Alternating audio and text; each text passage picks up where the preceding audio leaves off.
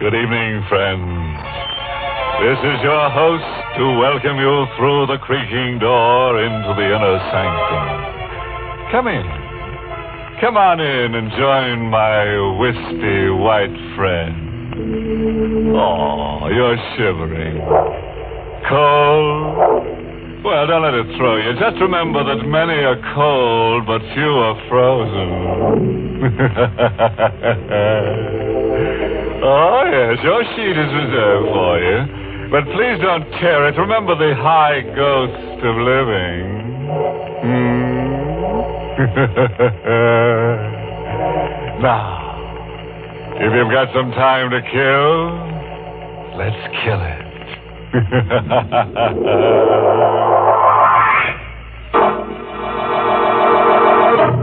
Tonight's Inner Sanctum Mystery, The Judas Clock, was written by Frederick Matho and stars Berry Kroeger in the role of Sebastian with Lawson Zerbe as Andrew. Now, all comfortable and tense? Good. Now, I want to warn you if you feel a pair of thin, cold hands passing over your face, don't be frightened. The hands belong to a clock. A monster called Cleopatra's clock. It's a very unusual clock. For years, it's been giving people the works. The story is really the story of Sebastian Packer. Since this clock can only murder, since it can't talk, we let Sebastian speak for it. I'm a clockmaker. I carry on the profession my father taught me in London. I like clocks. All that is but one. For 30 years, I've looked for a certain clock and a certain man. The clock is known to collectors as Cleopatra's clock. The man I swore to kill when, as a boy of 14, I closed my father's glazing eyes and wiped the froth of blood from his lips. Last night, I found Cleopatra's clock. Tonight, I may have found the man. I'm told you're an expert clock repairman, Mr. Uh, Packer, madam. Well, yes, I suppose I am. Well, I have a clock. Uh, rather, my husband has. Yes? And it hasn't run for years. Would you have a look at it? Well, can't you bring it in? Oh, heavens, no. It weighs 500 pounds. One of those huge marble things. Italian Renaissance, I'd say. Marble? Italian? Uh, could you describe it further? Well, it's rather unusual. Black marble, heavily carved with strange Egyptian characters. The ivory face has a beautifully etched scene on it, but it's a gruesome one. Gruesome? What kind of scene?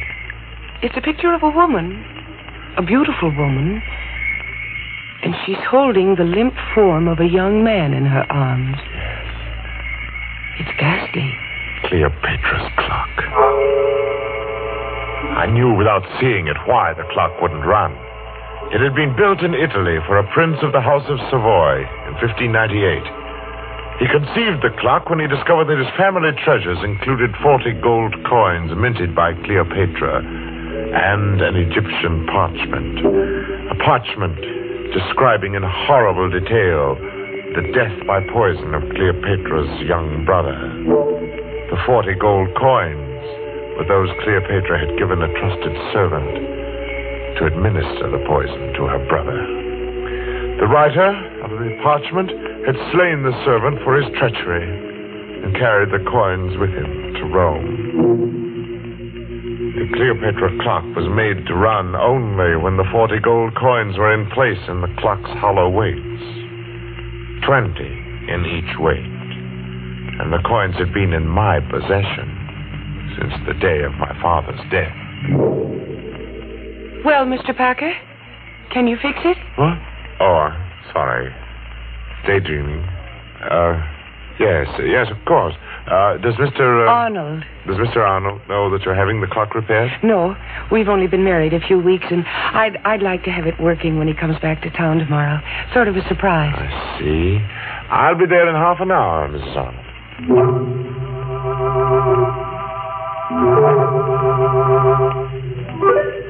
last night I went to the Arnold house and I found Cleopatra's clock again. Its six feet of black marble glistening, its pendulum motionless, its hollow weights empty and waiting. I started to work. Foghorns from the East River sounded much as I remembered they did in London. And suddenly I was back there on a fateful day about a fortnight after the clock had first been uncrated by my father. I was in the shop when the man from Scotland Yard stepped in. He walked straight to the clock and stared at it. Good afternoon, sir. Does the clock interest you? Very much. When did you acquire it? A cousin bought it at auction in Italy, and I'm displaying it for sale on consignment. My name's Pettibone, Scotland Yard. I've been looking for this clock for a month. It was stolen in Italy. Stolen? Yes, Mr. Packer, and worse. Murder was done. You know, I'm afraid you've involved yourself in a bit of something here. M- murder? I'm taking possession of the clock in the name of the Crown. I shall never forget the look of horror on the detective's face as he laid his hand on the clock's carved column.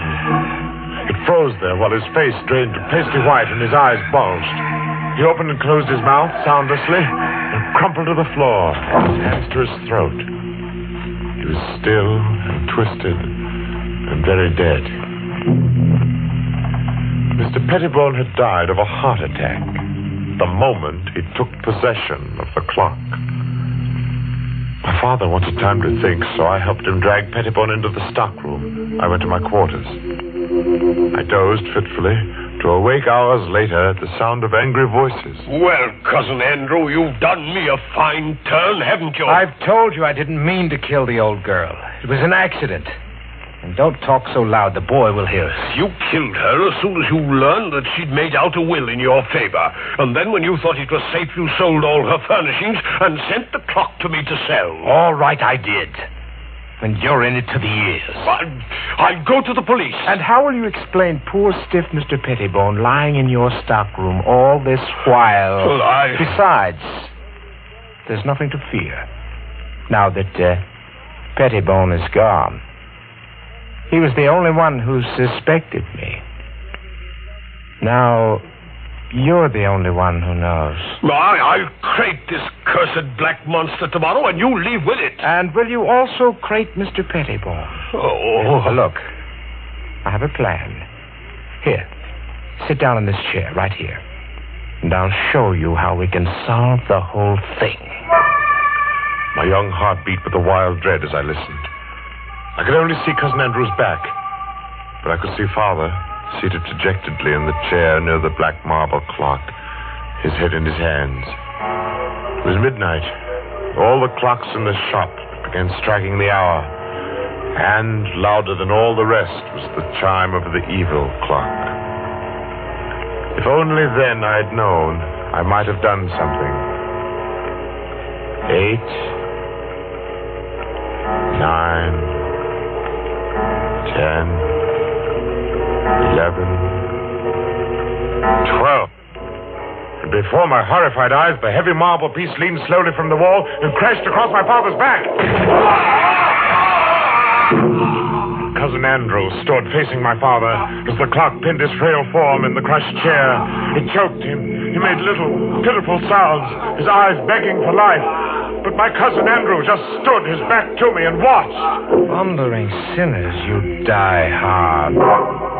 Then cousin Andrew ran from the shop, crying for help and claim an accident. I raced into the shop.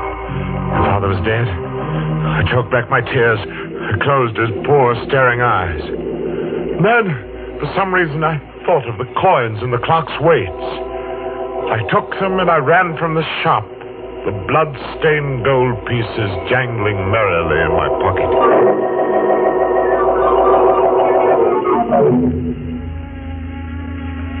Armed with the notion that the coins were of value and the definite notion that I must eat, I approached one of the many dingy little curio shops in the Limehouse district.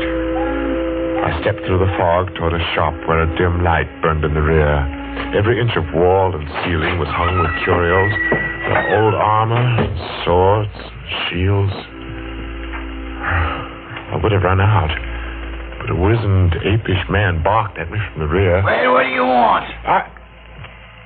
I have something to sell. Uh, what have you got? I, I have 40 gold pieces, sir. They're, they're, they're supposed to have been the coins Cleopatra paid a servant to poison her brother. I twist the scrawny neck off of you. You're pulling my leg, eh? Oh, no, sir, I'm not pulling your leg, sir. Here they are. Blimey. Gold, right enough. Where did you cop them? I didn't steal them. They, they belonged to my father. Oh, it's a likely tale. Will you buy them, sir? Oh, buy 'em, he says. Oh, buy 'em. Oh, uh, you get out of here before I cause a bobber, you scamp. Go on, now get out. Give me back my Get coins. out or I'll come about and fetch you a sound one. The ugly brute came toward me. He held my coins clutched in a tight, hairy fist. Before I could move, he'd struck me the wall with a clatter. And then it, it happened. As I hit the wall, my eye caught a metallic gleam above me. I leaped back instinctively. As the hairy arm thrust at me again, a heavy metallic object dropped from the ceiling. It struck across the forearm of the clenched fist.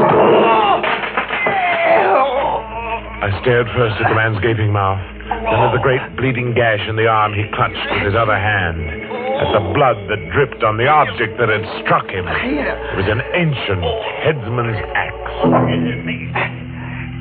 The gaping mouth opened and closed, making no sound. And then, with a moan of horror, the pawnbroker crumpled to the floor. I clamped my mouth upon a cry of panic. I stooped to gather all the coins that had fallen from the man's hand. Blood made them slippery. Thrusting them into my pocket, I stumbled, whimpering in fright, through the shop and into the night. And the fog of London never swallowed a more frightened and a more lonely boy.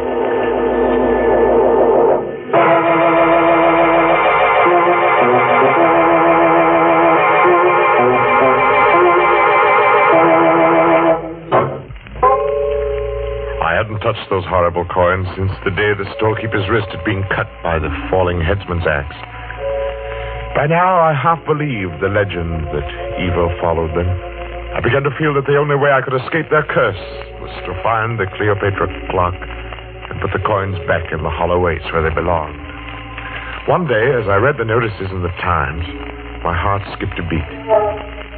Auction of clocks at Chopin Place auction rooms. Saturday at 7. Rare items, one of them. Fine Italian Renaissance piece of black marble. Rare treat for collectors. Come early. I went early. I was the auction room's first visitor.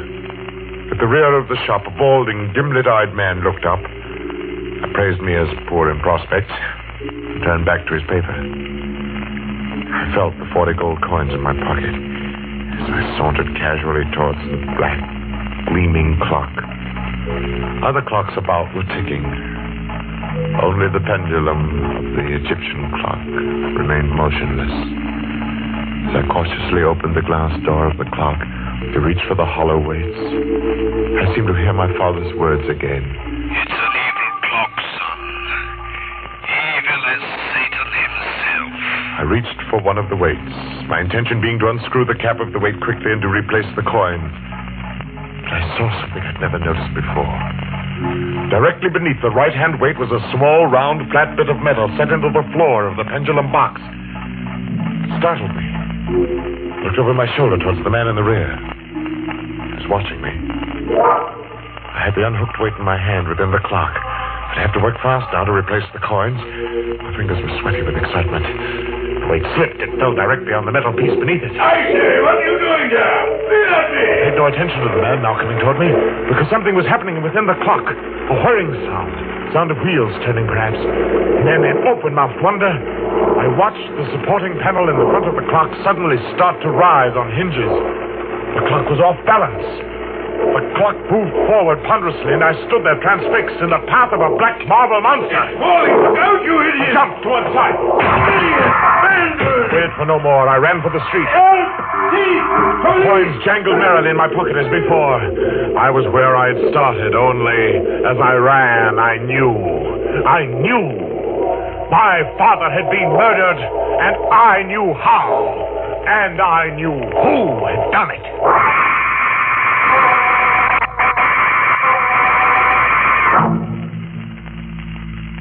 I walked for miles, trying to pull myself together. I wandered aimlessly, or so I thought.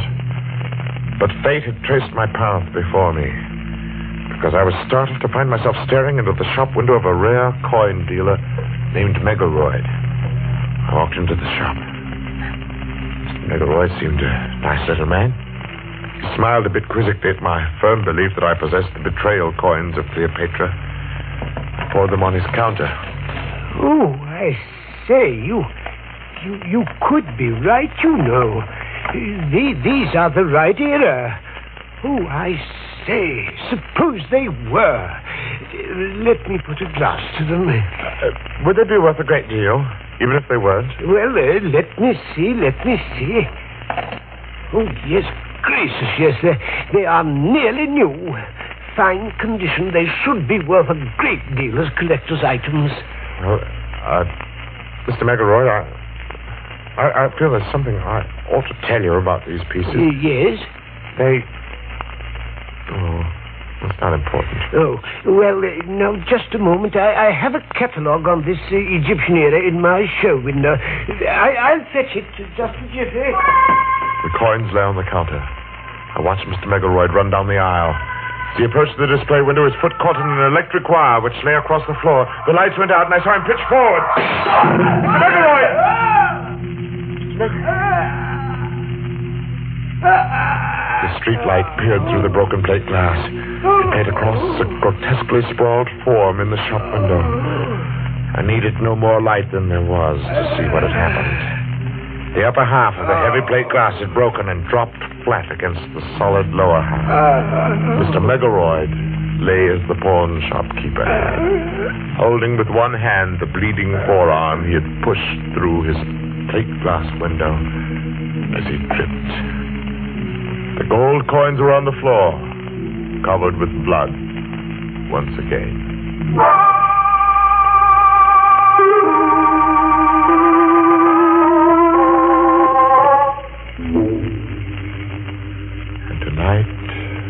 Find out if Mr. Arnold is Cousin Andrew. If he is, I shall feel no remorse in killing him. While working to repair the clock last night, I discovered that my father's accidental death had been a well conceived diabolical murder.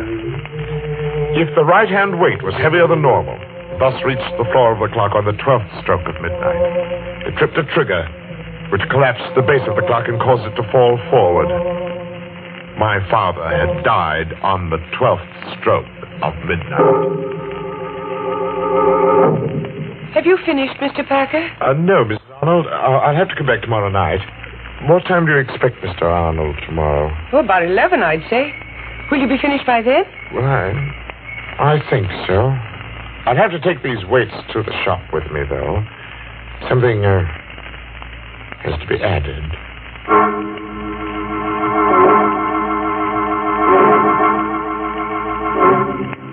I put the coins in their place within the weights. Not 20 in each weight, but 20 in one and 10 in the other.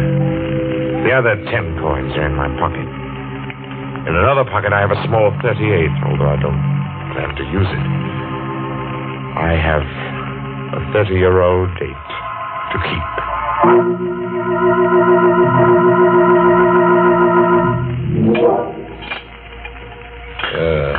Think you'll have it fixed in time to strike uh, midnight? Uh, Oh, yes, Mr. Arnold. It will strike at midnight. There we are. Weights are in place now. And let's see, it's exactly five minutes before midnight. Set the hands and then just a little show on the pendulum. So. And Cleopatra's clock ticks again. it wakes from a 30 year sleep, eh? Cousin Sebastian? Cousin? Well, That's what I wanted to tell you. My wife told me your father owned this clock in London. yes. Then uh, I was your father's cousin. So uh, you are Sebastian Packer. The little boy who ran away uh, that night. And you were cousin Andrew. Yes, yes. But seriously, I, I don't know how much you know of that horrible night when your father was killed. I. I know the clock fell on father. I heard the sound from my room. I was frightened. I came down the stairs later, in time to see them carry father away. He was all covered up. So that was why I didn't find you in your room afterward. It happened so fast. Yes. We were sitting talking. The clocks in the store were striking twelve. Suddenly, the base of Cleopatra's clock seemed to cave in, and I know. I, uh, I bought the clock at an auction a few years later. Sentimental, I guess. yeah. Had it all fixed. It's good and solid now. I saw to that. Yes. Well, I. I think I'd better run along now, cousin Andrew. oh, nonsense, nonsense. Let's make up for lost time and get acquainted. Uh, Well, Come now, come now. I have some final report from England here. Sit down a while.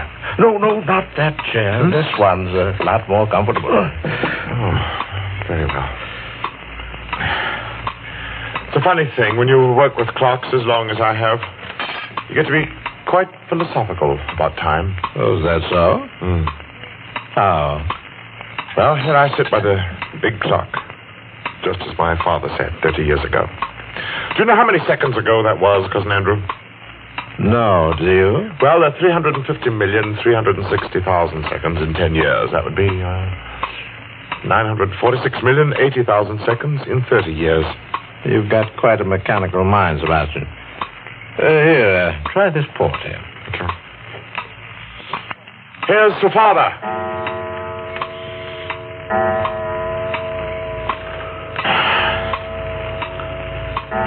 The matter, cousin Andrew? Are you ill? No. Your face is drawn and gray. Shut up.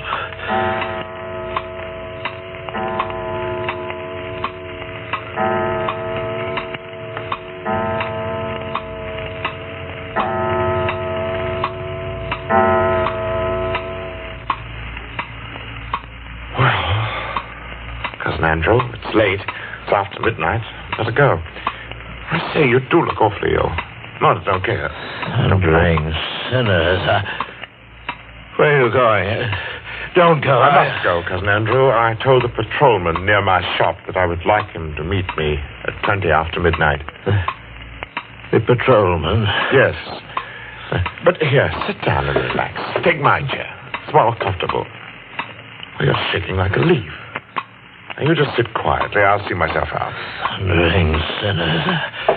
Good night, cousin Andrew.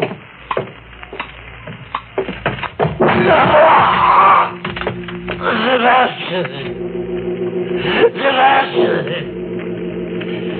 Get it up! Get the clock on me!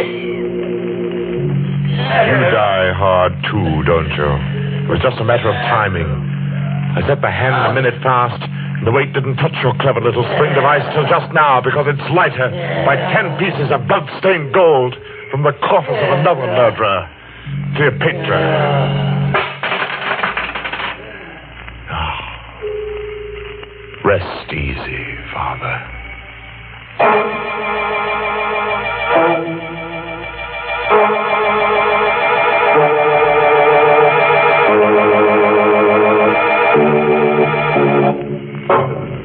And a fine chime was had by all. Gonna leave you now, folks, with a timely moral.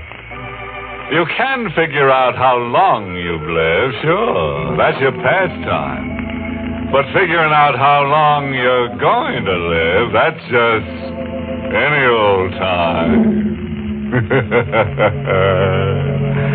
oh, yes, by the way, this story should teach you another lesson. Never complain when you have to work late. Remember that overtime is certainly better than undertime.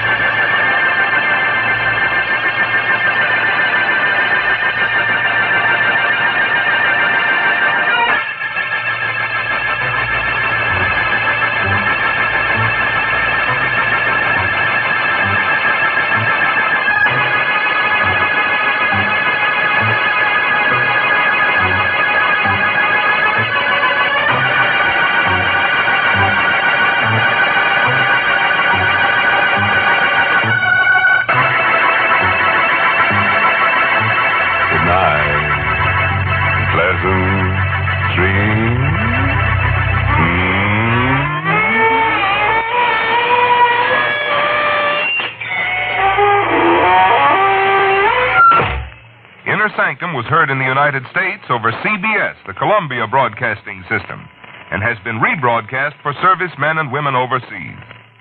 This is the United States Armed Forces Radio Service, the voice of information and education.